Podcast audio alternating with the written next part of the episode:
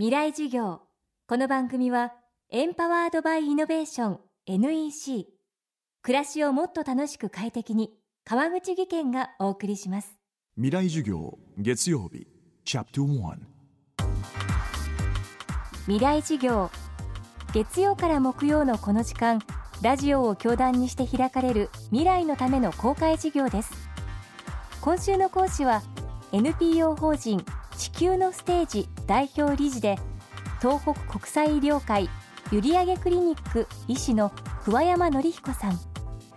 これまでタイ国境のカンボジア難民キャンプをはじめ湾岸戦争後のイラク内戦時のソマリア旧ユーゴスラビア東ティモールなどで医療支援活動を行い東日本大震災などで被災した人たちの心のケアにも深く携わっている精神科医です。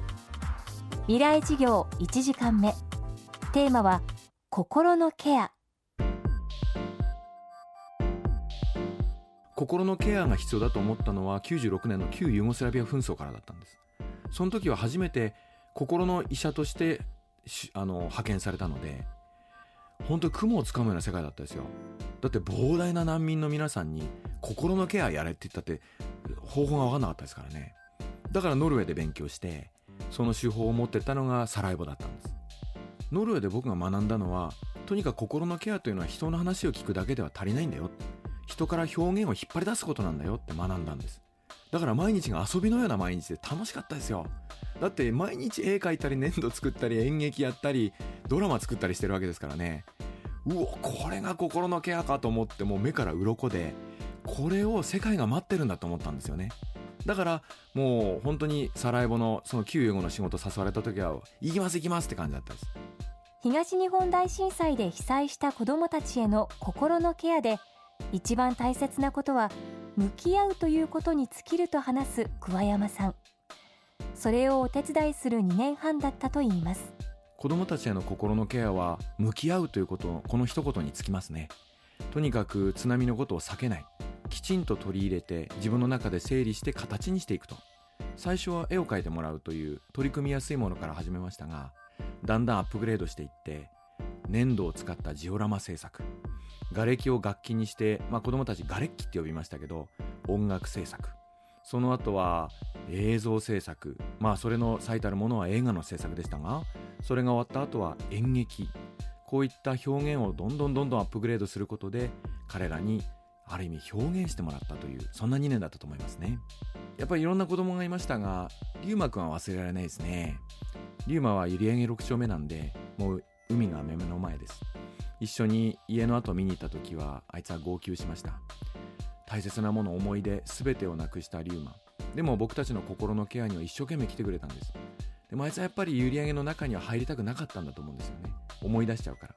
でも一緒に映画を撮りながら龍馬にもセリフがありました。そのセリフの一つはやっぱり閖上の魚って最高だよねってセリフだったんですよね。あいつはいろいろ考えながら周りの子供たちに合わせてそのセリフを見事に言ってそれ以来閖上怖がらなくなりました。心のケアで一番大切なことは勇気ですね。そしてその楽しむという気持ちを持つこと。表現するっていいね。面白いねってそんな感覚を子供たちに持ってもらうこと。これが大切です。一番妨げるものは寝た子を起こすなと。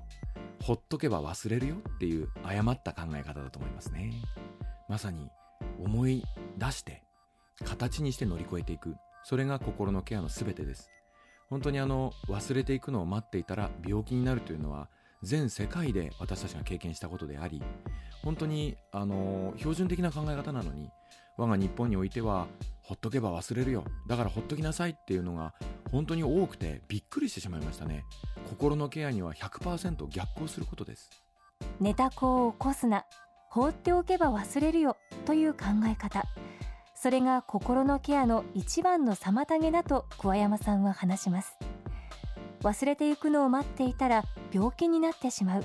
というのは世界中で経験した標準的な考え方なのです。この番組はポッドキャストでも配信中です。バックナンバーもまとめて聞くことができます。依頼事業明日も桑山紀彦さんの講義をお送りします。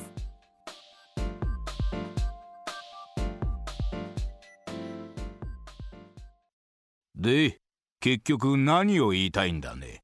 社長プレゼンで固まった。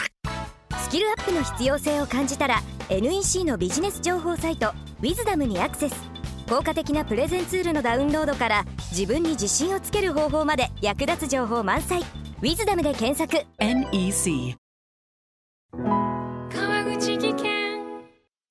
こんにちは。新井萌です。地球にも人にも優しい OK 網戸で気持ちのいい夏を送りましょう。萌えは網戸でエコライフ。川口技研の OK 網戸。川口技研未来授業。この番組はエンパワードバイイノベーション NEC 暮らしをもっと楽しく快適に川口義賢がお送りしました。